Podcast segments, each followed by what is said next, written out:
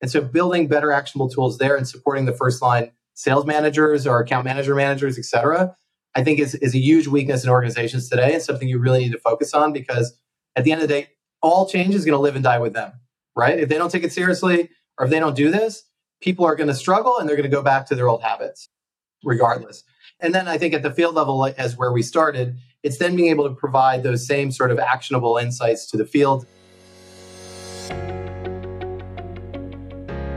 Welcome to Revenue Insights.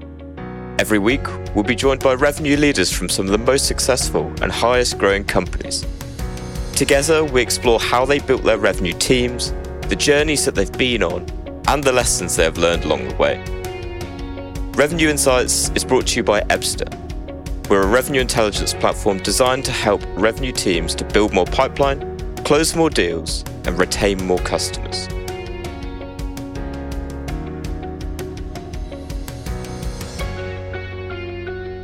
Hello there. You are listening to Revenue Insights. Today, I'm joined by Zach Gropper. He's the founder and CEO of Insight Revenue. Before setting up his own business, Zach led sales teams at Gartner, Challenger, and CEB. Zach, really excited to get down into the detail today. Hey, they, uh, Lee, thanks for thanks for having me. Excited for uh, the conversation today as well. Okay, you've had a really interesting uh, kind of history. Worked at some pretty huge organizations in the sales space have come all the way around now to, to creating your own thing with Insight Revenue. So for anyone that hasn't heard, heard about you before, come across you, could you give a little more, bit more context around your story? Yeah, sure. Um, so not to bore everybody to make it too long, but I've got a little white hair, so a few different careers to got me here. uh, so yeah, I, I live in Barcelona today. I've lived here for about the last eight years, but actually, as you can probably tell, I'm from the States. Um, so I've, you know, one part of my career, I've lived and worked in about 20 different countries. A lot of that starting at like my first sales job ever selling luggage on Greenwich Avenue in Connecticut through to really working with very large enterprise organizations and expanding um, around the world. Uh, and um, I think probably the most interesting, you know, part to focus on as, as part of that story was uh, I wanted, I'd never gone to business school. I never worked in corporate America per se. And after doing a lot of international work, uh, I wanted to not only be the best at sales or the best at sales management, I wanted to also learn like how do big companies really work and function. And so there's this company called CEB, which um, is now actually part of Gartner, but a lot of not a lot of people would have heard of Corporate Executive Board. So it was a, a fascinating uh, company that was based out of uh, Washington D.C. And way back in 2006, um, they were on this really interesting mission to take what was a, a business model like Gartner with specialty around functional areas of excellence and best practice and research.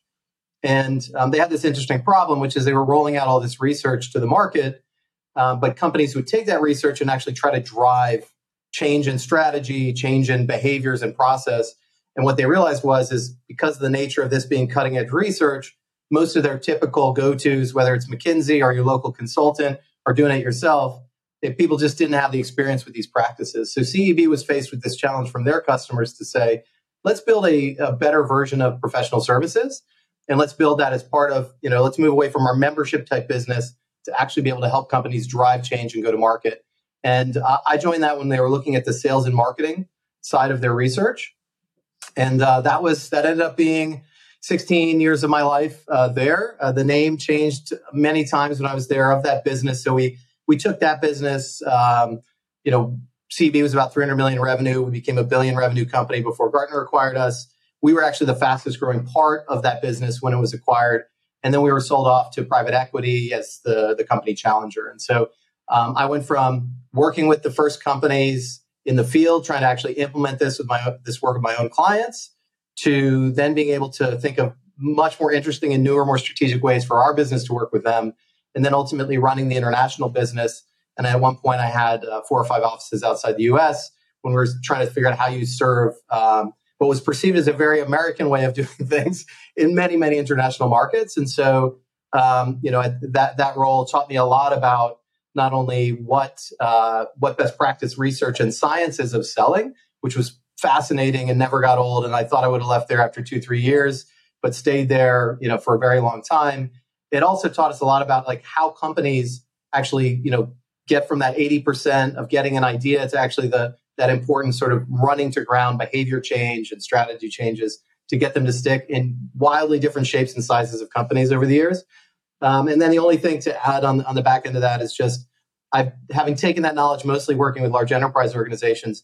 I've done some of my own scale up uh, scale up gigs since then.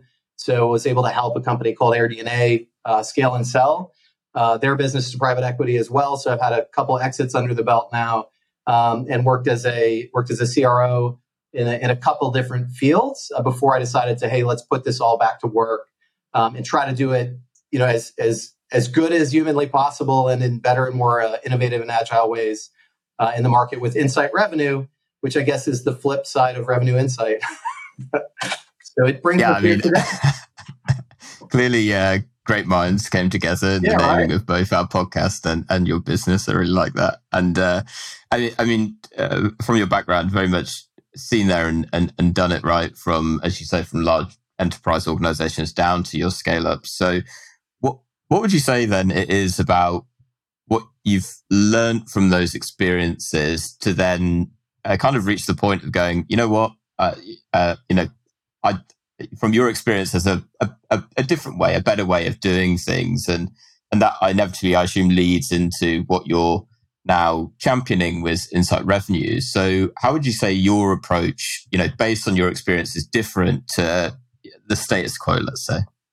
Yeah, and uh, have had the good fortune to work with a lot of really smart organizations. Um, and the idea is like, how do you build on some of the best IP and and really science, right, that there is to actually go to the next level now? And that's and that's obviously our our mission is to say, okay, looking at learning how customers have been buying and what drives loyalty over the last twenty years from a scientific perspective, but then actually having the unique experience of working with hundreds of companies to try to drive change um, you know, as in any business, I think every business has its limitations based on its business model and its profit models, and and also having observed hundreds of companies try to drive, let's call it commercial transformation over the years. I've just also seen that the things that go wrong, right? And so it's always been an aspiration of mine. I've been taking a little, you know, I have a notebook with also my colleagues. We've we've come together with a passion for like, well, if you could do it all again based on the same science and research, like what are the things that you would actually do slightly differently to improve the traction that you get in the market? And the other thing that we find is that, you know, if you look at um, the capabilities that part partnerships that people have, the opportunity that's out there, it's like consulting companies are great and can bring in great ideas, but they're really terrible at actually implementing change and getting behavior change to stick and doing any kind of training work. Training companies, on the flip side, aren't really good at actually helping with the real change management that makes most of these programs important. And there's a lot of great uh, IP and branded methodologies out there, but generally based on the confines of their business model, they can't actually adapt what they're doing to your business. Like that would make them too not profitable. So they try as best as they can to bring in a lot of ideas, but unfortunately, those ideas stick at the theory level for the most part and don't resonate or stick in the organization for the long term. And so, if you look at kind of the things that we think uh, organizations really need to focus on and the things that break, it's the ability to really be strategic about change management with any type of you know go to market model change or transformation you're going through it's making sure what you're doing is actually really tangible at the field level so it integrates into the day to day of the people who are actually engaging and talking with your customers. And so i know maybe later we'll talk about well how's that different for an sdr versus an ae versus an am or cs uh, individual? And then there's kind of the how do you get implementation right? So there's actually a structure to driving these kinds of changes and sort of the building blocks processes, tools you need to have in place to make sure that it, it, all aligns within the organization and that you're actually able to not only get initial ideas to stick, but improve over time. And so, I mean, there's a lot we've learned across hundreds and hundreds of, of, uh, of you know companies we've worked with. And then, yeah, of course, like personally, I've had to build and scale many sales teams myself and sort of take these ideas and try to say, like, how does this work in the real world with my teams? And fortunately, I've had a chance to do that with a number of different companies now myself. And that kind of combined gives me a rich balance, I think, of like theory and science, but also, I mean, hey, at the end of the day, like people need to to understand how this fits in their day job, and it can't be rocket science for a lot of organizations. So I've worked, in some regard, like worked with organizations who say who sell tens of billion dollar projects, like Siemens and turbines, uh, you know, at that level with large enterprise. But I've also worked with organizations that have an average sales cycle of you know two months or five to six thousand um, ACV And like these, the ideas and the science need to really plug into what intimately an organization is doing today and how their customers operate and buy. And that's kind of, I think, closing that gap is a big gap in the market that I think we've got a better mousetrap uh, at this point to to fill. Yeah, absolutely. And, and, you touched on what I think is a really important point there, and um, around you've got the the strategy and and the, the theory of it, as you put it, and then there's the execution of it, which so often is the hardest hardest part of it. And I know from conversations that we've had, kind of leading into this uh, podcast today, we've been talking a lot about you know using data and insight to drive what those changes are. Um, you know, it's something that resonates uh, that, that comes up a lot in the in the podcast whenever we talk around revenue operations because um, often it's so amazing the insight that you get and the level of insight that you get. But the challenge then is now how do I get my sales teams on board with this? How do I get my customer success teams on board with this? So from from your perspective, and I really liked the point that you made around uh, if you if you know if you could do it all again, what would you do differently? So um, if we took that almost as like a blank slate, and you know if you're going into a uh, you know a kind of a mid market business now, and once you've kind of taken stock of it, what does that what does that process look like for you in terms of what do you do differently based off of those? Um, uh, I guess. Uh, instinctive things that you would normally do, which is, you know, perhaps, uh, oh, let's, you know, we need activity. Let's just do lots of cold calling, right?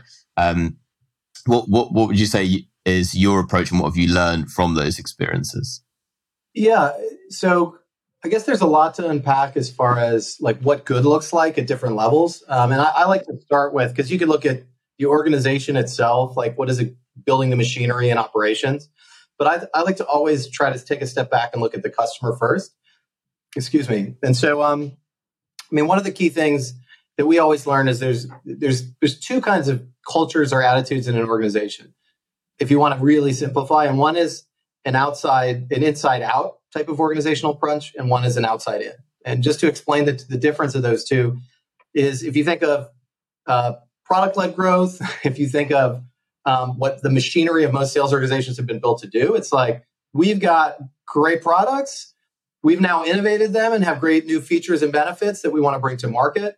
And so our machinery is is really focused on like let's drive our story into the market and make sure everybody knows about all the cool new stuff or the cool stuff we can do for them, right? And it's interesting because we'd seen that. I mean, that was the dominant way most companies sold then they'd gone through some evolutions to try to get into like more solution selling because they were getting commoditized. And then this the era of kind of insight selling or you know challenger type of selling evolved. But if you actually look at what's happened over the last five years, it's really interesting to see. Especially let's let's talk about B two B SaaS, like middle market B two B SaaS as a as a good example. A lot of what the the sales process that's oriented today is doing, it's really glorified uh, product selling, right? It's kind of going back to an older era where people were were you know sort of like very differentiated and you know globalization hadn't happened but at, at the time there was been so much money flooding into the ecosystem like easy money and especially into tech stacks and things like that that a lot of companies have, have really used that as you know it's almost like a drug it's like ah okay so all we got to do even have is like an average product and there's enough money over the last several years that let's just build teams and they bring in lots of like junior level people and they've been churning and growing with all this PE and VC money. and it did work to an extent, and we've seen kind of the result of that. And so if you actually break break down to what's actually happening in most organizations today, they're now faced with this reality, which is they don't really understand their customers very well. So if you go into your teams and actually ask them like, like what do your buyers really care about? What are the problems that they have? What gets them hired or are are uh, promoted or fired? uh, in their organization. What are they really trying to do with, let's call it your, your software or your solution? Not many people at the front line of your organization, maybe even at the leadership level, can clearly articulate that. Maybe the product organization knows about the users, right? The user level, and there's some information there which is useful. But at the end of the day, understanding the buyers and the strategies, I think that's something that's kind of gotten skipped over, unfortunately, in a lot of organizations over the last several years, especially when you're bringing in a lot of less experienced people and just kind of building this, you know, high, high velocity churning machine. Now everyone's trying to do, do more with less. Now there's this big focus to quality over quantity. And so, or at least hopefully there is. And I think what you want to do now is really be able to take a look at like, let's root and align our organization on how well we understand the customer, starting with their challenges and their objectives. Then really you have to understand being data driven as an organization, like what makes them tick. The CFO right now is going through a decision making process with their team saying, let's get rid of every nice to have software that we have in our stack, especially if it hasn't been adopted or used. And there's a lot of shouting matches going on during those conversations. And we've seen the result, which means you've got these sort of big waves of downsell happening, which are affecting your AMC or CS organizations. And so what when I look at like what what's the opportunity now companies have, it's like let's get back with some of us would say it's the basics of like know thy customer, right? So as far as what we uh, focus on now, it's like okay, first of all, let's make sure you really understand what makes your buyer universe tick.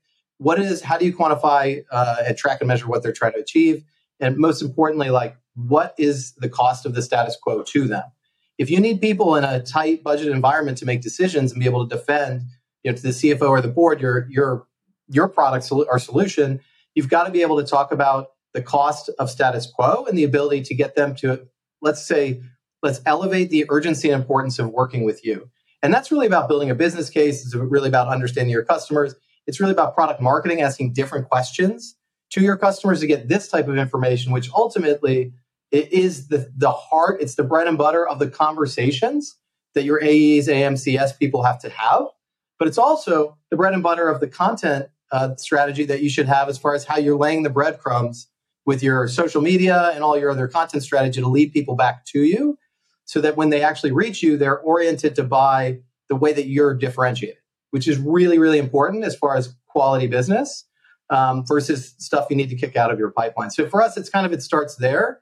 The tip of the spear is a lot of the work we, you know, we recognize for doing in the past as far as like what um, types of conversations drive loyalty. We did a lot of work, uh, strategy, you know, on, on really understanding like what does a customer experience and buying experience need to be like? What kinds of information actually drive the dial on loyalty? What types of skills and behaviors actually drive the needle on that? And then if you put two and two together, it's like if you have a deep understanding, you use that to actually have better conversations with your customer, then there has to be the the, the implementation or the the structure in between. So nowadays you've got RevOps, which is great, a lot of companies have a CRO model, which is great because you can break down the barriers and align the teams, but you need to be able to bring in sort of a new operating system to operate this way, which is not a push out to market, but it's a it's it's from working from your customer back, right? So it's it's really that outward in, which I think is is threaded through everything that we do. So it's you know if you want to simplify it, it comes down to that customer understanding to create better content and insights via insight revenue and revenue insight.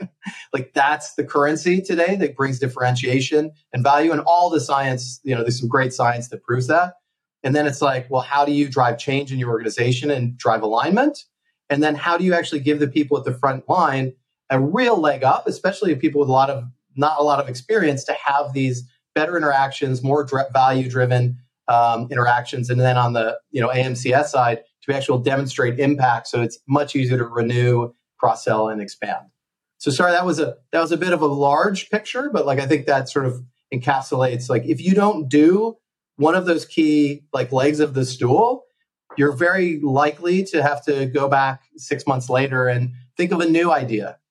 I really like the the summary that you've given across the, the, the customer journey there, and I think the the bit that's most interesting to me, and and we've talked a lot about the strategy and the theory at the top of it, but it's then there's so many different ways you can get into the tactical pieces around actually aligning on that customer journey.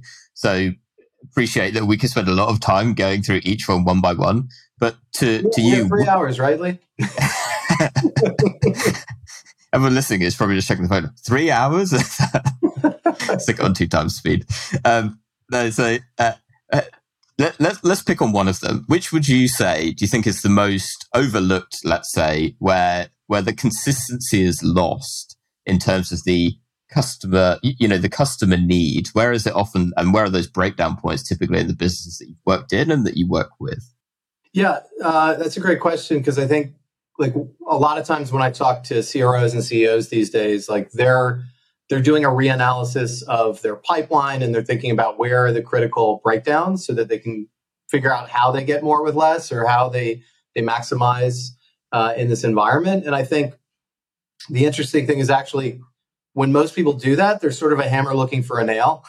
and so I think if you see where the problem is, in most cases, the problem actually started earlier, which is an interesting conversation in its own. But I think the, the, the main inflection points, if we look at them, it's like there are these really critical moments in the relationship with the customer. Obviously, there's the handoff between SDR and AE, which is really interesting. And there's a lot of, I mean, my goodness, if you ever spend any time on LinkedIn, there's plenty of people out there talking about um, outbound and talking about filling the funnel. And I think there's a lot of interesting work that needs to be done to improve that first sales interaction or the disco demo, particularly with uh, with with SaaS as an example. But um, I think there's some attention there. Um, there could always be more, and definitely a lot we could talk about. I think the next one though that actually doesn't get enough attention is the handover between sales and AM or sales and CS. Uh, and I think it's a little neglected, and uh, it's going to rise significantly in importance because what you see happening right now is obviously there's a lot of downselling going on, and it's really really tough in most markets unless you're selling into really traditional markets. But especially as a SaaS business or selling into SaaS, it's really hard to get new logos these days, and the cost of sale is going up and up and up, right? And so everyone knows like it's way cheaper to get money from existing customers than it is from new customers. But like really being thoughtful about that as an organization to think about like, well, what are we doing to be able to maximize opportunity that we have? Because literally the customers that we have right now, if you're a SaaS, is, if you're a SaaS supplier, someone has decided not to cut you. Like they literally um, have made a choice, probably with a board or CFO, so now that they've decided to keep you, like what what are you able to do in that space? And so there's some really interesting focus on expansion that's going on now, and, and people are really shifting towards expansion revenue as a priority. But at the same time, a lot of pressure is now coming down on the uh, CS leadership team and CS performers as individuals and account management, which is you know interchangeable in some organizations to say like, okay, now you're salespeople, like go out and we're going to put a huge bogey on you guys actually growing the organization. And I, I think the problem is is that those teams were not built to do that. Um, people who went into like t- take CS in particular, like people didn't go into CS because they wanted to be salespeople. They're uncomfortable with commercial conversations. Um, they want to, in some cases, be very reactive. Like that's their their the disposition is we love reacting, responding, problem solving, solving the customer needs and that's a different role um, as well. And then they're uncomfortable with some of the things. If you actually look at the science around what actually drives commercial success, you know, things like using tension and taking control, like some of those hallmarks of what what's driving high performance in sales. These are things that team is very uncomfortable with. And then you put on top of that, like the number of stakeholders. I love the um, I love the EBSTA data and the research you guys put out with Pavilion um, that you know it's really looking at like you know how do you think about relationship health and the number of you know everyone's talking about multi-threading. Look these folks a lot of times they know how to talk to maybe the users and maybe they know how to talk to the buyers but at the same time like that whole universe of, of strategic people that actually put those initiatives in place and run the budgets like they are really struggle with how do they talk to those folks and get access to them as you think about like the things that really matter. And then ultimately um, when we look at the great uh, research done by CEB and Gartner over the years. Um, what actually drives renewal for an existing account, it's a lot having to do with the quality of service and, and the quality of the product, right? Um, but at the same time, what drives expansion for an account? It's the ability to, to do something that's actually like articulating business value, talking about customer impact. And I think these teams are less um, business savvy than they need to be typically to say, how do we talk about value in terms that actually relates to the customer versus like vanity metrics that, that might show up as like the things we think are, are important, but actually do not drive the needle at all. And so if you look at the critical breakdown that typically happens is one point, it's the handover between sales and um, how you actually drive, you know, onboarding, adoption, time to value, expansion, renewal. Like those, that that journey, that service roadmap, if you will, uh, companies need to be much more thoughtful about how to execute it but ultimately, if you don't get that handover right, and you don't do that that really deep work at understanding the customer at the beginning, you're never going to get any of the rest of it right. And, and I think companies are going to struggle with that right now. So it's a big area of focus for uh, for our business. All right then. So what's the uh, what's the what does the perfect handover look like? How should how should uh, uh, folks listening to the podcast uh, today um, be designing their handovers, and how do they get more value out of it? Uh, sure. Where's the silver bullet? on. So you just create a form that the handover form that everybody fills out. We know that the salespeople love filling that. and then you know the, the account manager or CS person they know everything and they're just off to the races. Um, it's it's true. I think a lot of companies are looking at that process to make sure like do we have the right information that's transitioning over and i think you do need to think in practical terms like what can we learn through the buying process to actually integrate that into um, the knowledge that we need to, to effectively launch uh, that customer. And I think one, I think learning a lot of companies are going to go through is they're going to actually debate should our CS team or account managers actually be involved prior to the close. I think that's a really great opportunity to create the alignment and make uh, stand up that customer for success. And oh, by the way, if you actually look at data, like they like companies like to buy from teams. they don't just trust what the salesperson's saying and you've got this whole team buying this thing whether you see them or not at the at the in that process. And if you're not bringing other people into the process as well like the level of credibility and trust and the setup for success. So i think that's where you can start. It's by thinking about how do we get these teams to overlay and work together where where it makes sense especially on priority accounts. How do we um, make sure that what we're whatever the package is that's going between the account executives and the ams or the cs folks it's really gotten to the root of like who cares about this initiative? Why? Why is it important? How do they track and measure what success looks like? And ultimately, um, what's the existing problem that we're trying to solve for? So, not just focusing on the ROI if we do this really well, but focusing on the cost of the problems that are happening right now that we immediately need to jump on. Um, and we're the main reason that there's urgency to get this done. And so, if they're able to do that, you know, if, if the account executives are able to do that and then hand that story over, then you're already set up to say, okay, here's where, where you, we're going to be your partners for success and talk about that versus, um, oh, yeah, like this is how we're going to share all the great features and benefits of our platform or our product. Like that's the focus of the onboarding discussion. So they think, you know, we're thinking about utilization as the key objective, but actually we should be thinking more about how are they going to, you know, define success when our buyer goes to the, the CFO and asks for more money um, or, or, or more definitions. So the handover really needs to package up what that story is, what they're trying to achieve. It has to get a little bit into the metrics. And then what we need to avoid as uh, account managers and CS folks is I think they get shy about, oh my God, like they've had so many conversations before I got here. The last thing I want to do is piss off my new customer by making them tell me everything all over again. And so you just jump back into sort of talking about yourselves, right? Like, and, and you're only setting yourself up then as an expert on yourself and your products which means when you do your check-ins, when you do your QBRs, they may not even show up because they, they know you're just going to talk about yourself and try to sell them more stuff.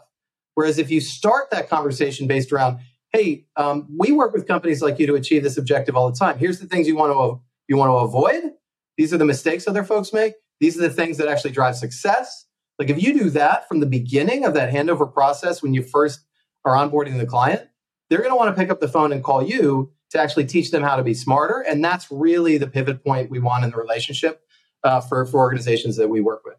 Yeah. And I, I think it also, um, uh, to, talk to it even from a, a marketer's perspective to the other end of the journey, is actually that information becomes valuable when you get into the realms of, you know, adoption of your product as well, right? Because obviously once you've got them onboarded, you want them to be using it and to be getting value from it. And also it's like, oh my God, we've got all of these great features and these guys, you know, they're not using any of it.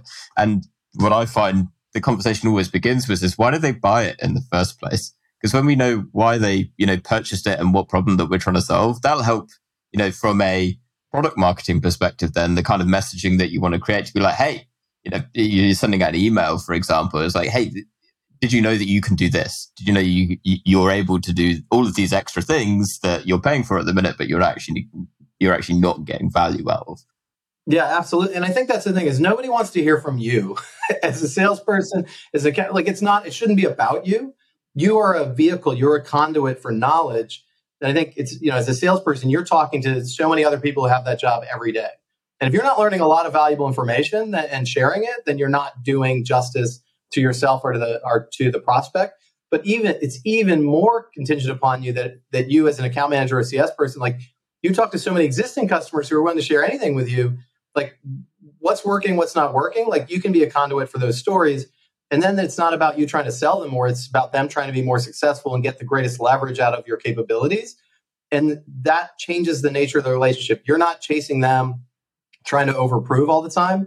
They're actually leaning towards you because you're saying, like, hey, this is somebody I want to bring into a meeting with my boss because they're going to help us make better decisions. And that's, I think that that's a fundamental 180 degree different relationship that you're trying to establish. And yeah, absolutely. Like if you're data driven in that approach, then you're going to help them operate, you know, in a, in a much more business savvy way as well. Yeah. And so that is fantastic in theory. So to, to go back to something that you were saying at the very beginning of our conversation then, but it's all about the execution of it. And, and you kind of alluded to it where uh, for salespeople, yeah, they love doing the handover. It's the best part of the sale, right? Um, but you know, and, and like so many things, and you know, in, in in your background, you know, working with methodologies, it's the same kind of ball game where it's like, okay, we've got this fantastic methodology that in our heads is going to work amazingly, but in reality, the biggest challenge is actually getting people to follow it. And I find so often that comes from them believing in it and seeing the value from it.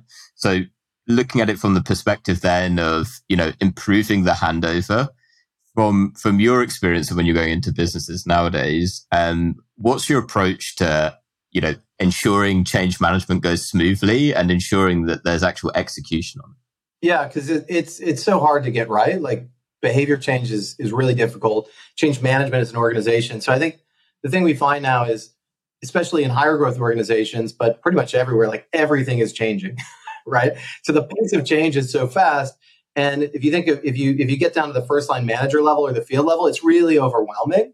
And so, how do you simplify a lot of this to make people actually better in their in their day job? So it's not like, you know, again, it's not rocket science. And like, how does this meet, you know, the core things I need to do, the conversation I'm having tomorrow? And I think if, if you're going to think about a lot of what I'm talking about is organizational support.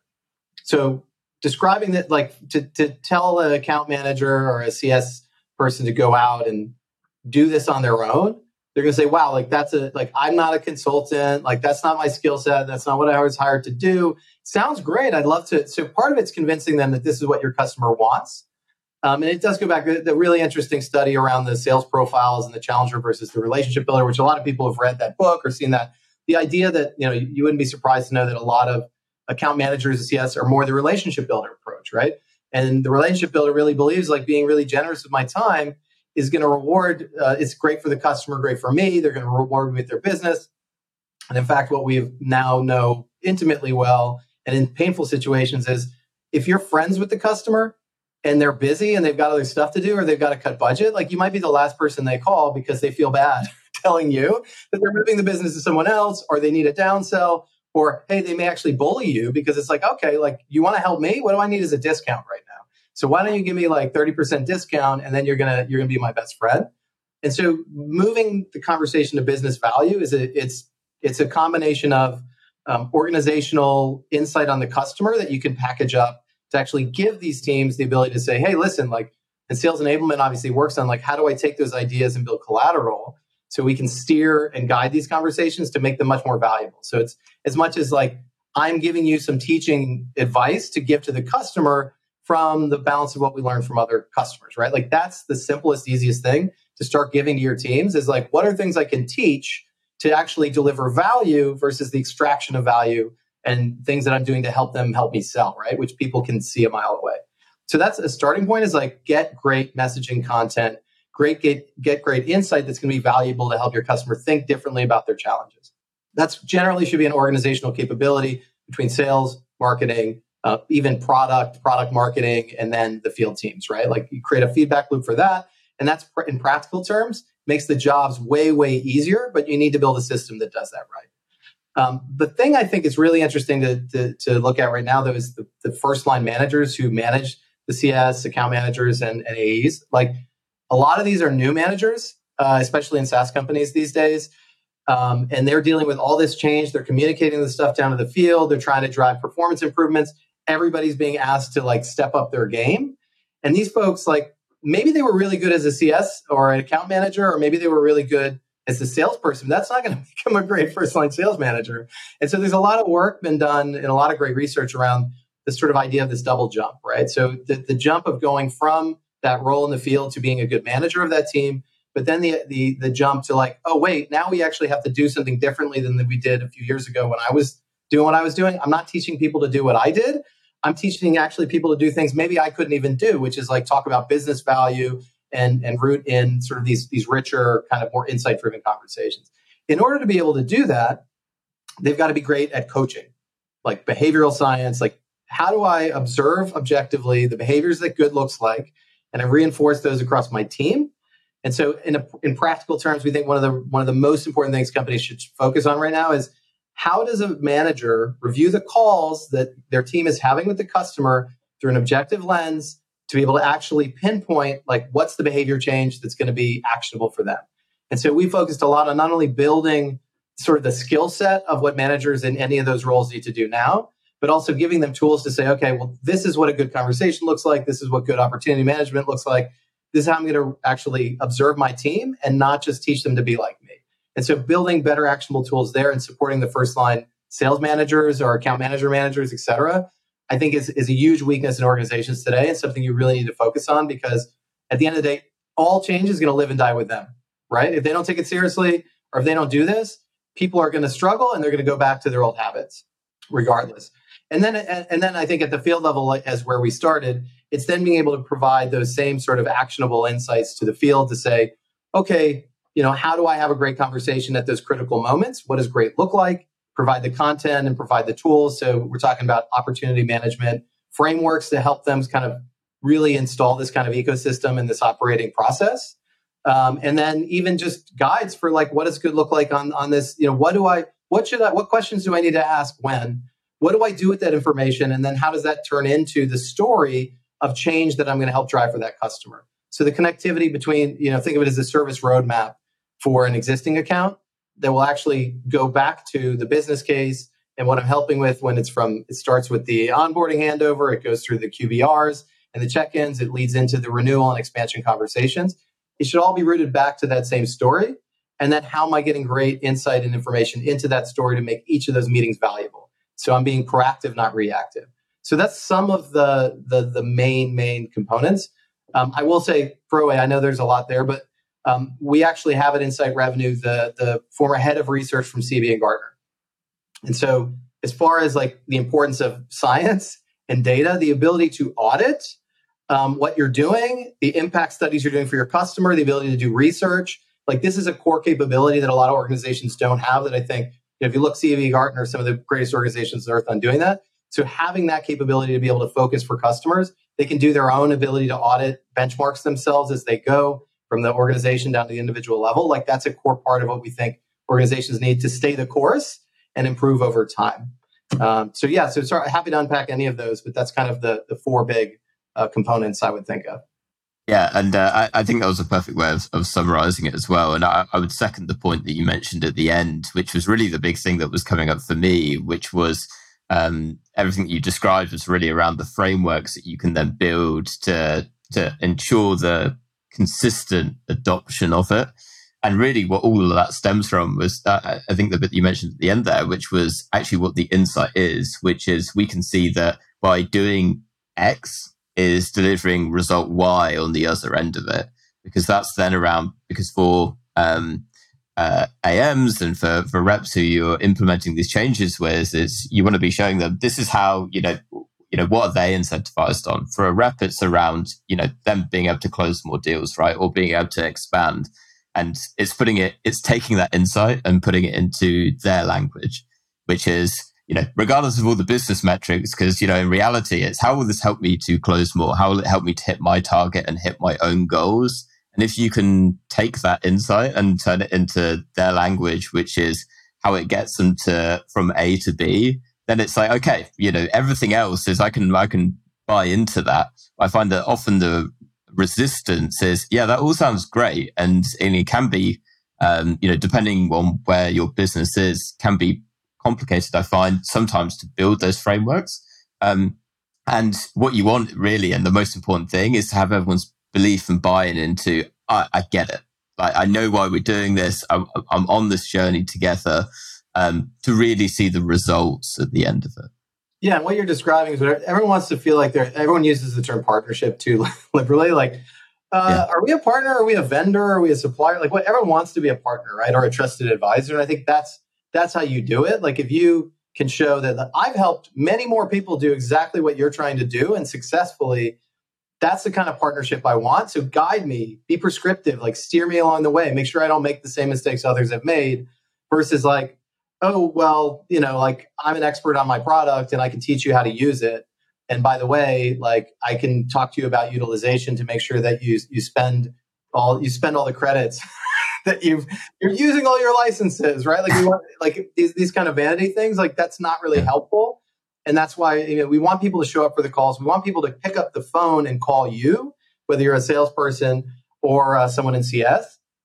And then you've got something valuable to share with them. And I think that's you know that's the core to it. And providing tools, training, templates, and ultimately content is how you make this really easy for folks.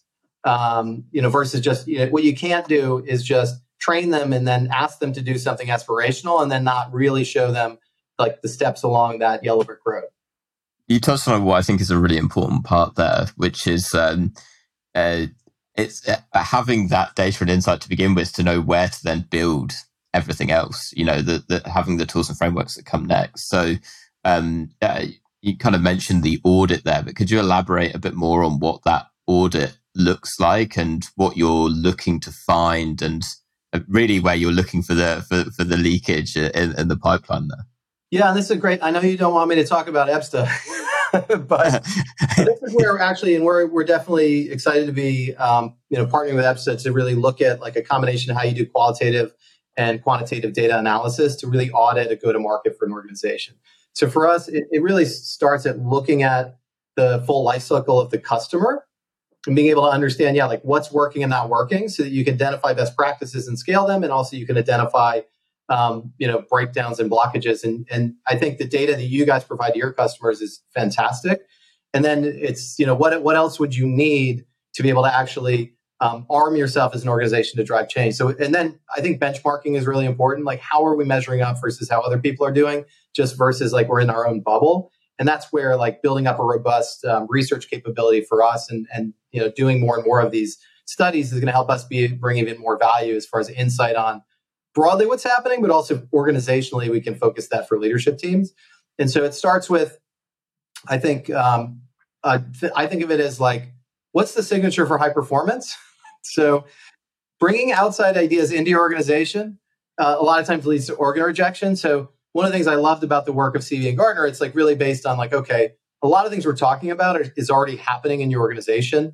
Um, the, the signature for high performance broadly has some commonalities, but being able to tell someone in, individually, hey, this is what makes your top 20% better than your core in all of these different roles, like that's really important, right? So you can do it by role, but you can also do it by looking at like execution across the different stages of the customer experience. And then I think um, having that kind of audit, like the things, the kind of things we do is we love to listen to people's calls and actually see what are not what have you told them to do and what's your process and how you're on it. Like what are the actual conversations you're having with your customers? That's great qualitative. Talking to people's customers, we find that most of the time you're asking self-interested questions of your customers, even what you're doing in product marketing side. So we love, love to do is actually ask questions of people's customers to dig into like what are your problems? And by the way like i know you're buying this thing but like how important is that in the other areas of like what you're spending money on and what you're prioritizing as far as initiatives? Because a lot of the time what you need to do is elevate yourself by marrying what what you're doing at this level to something more strategic. But if you don't know what those other strategic things are and the relevance like yeah good luck getting to the more senior stakeholders later. So what we try to do is come in and, and you know do a robust data analysis, re- do some robust interviews, uh, review of what folks are actually doing today, and especially not only just interviewing folks but listening to the conversations they're having, and then the combination of that, and then doing a, a, a survey or diagnostic of our own. We actually can look. We can actually have uh, assessments your teams can take to help filter back this information. For example, one of the things we love to look at uh, to help managers out is manager time spent. Manage, first line managers are so overwhelmed. So, how are your best managers spending time and prioritizing what they do with their teams? How do their teams actually see value in the coaching they're doing and the time spent? So you can get a blueprint for like how managers can actually better prioritize and coach and things like that. So that's one specific example of something we think that's going to be super valuable as far as the audit is concerned for for what uh, our customers are going to need to be data driven um, but also like to, to codify an objective view of high performance that works for their organization.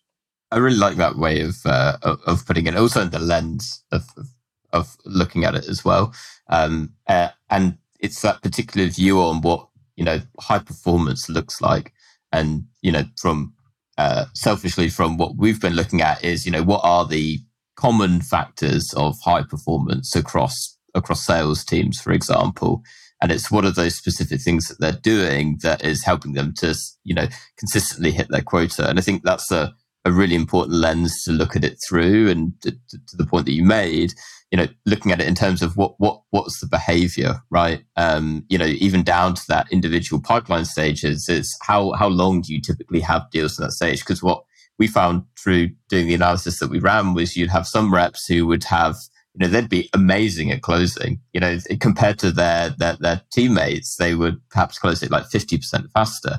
But then actually we found that they were spending loads and loads of time on discovery.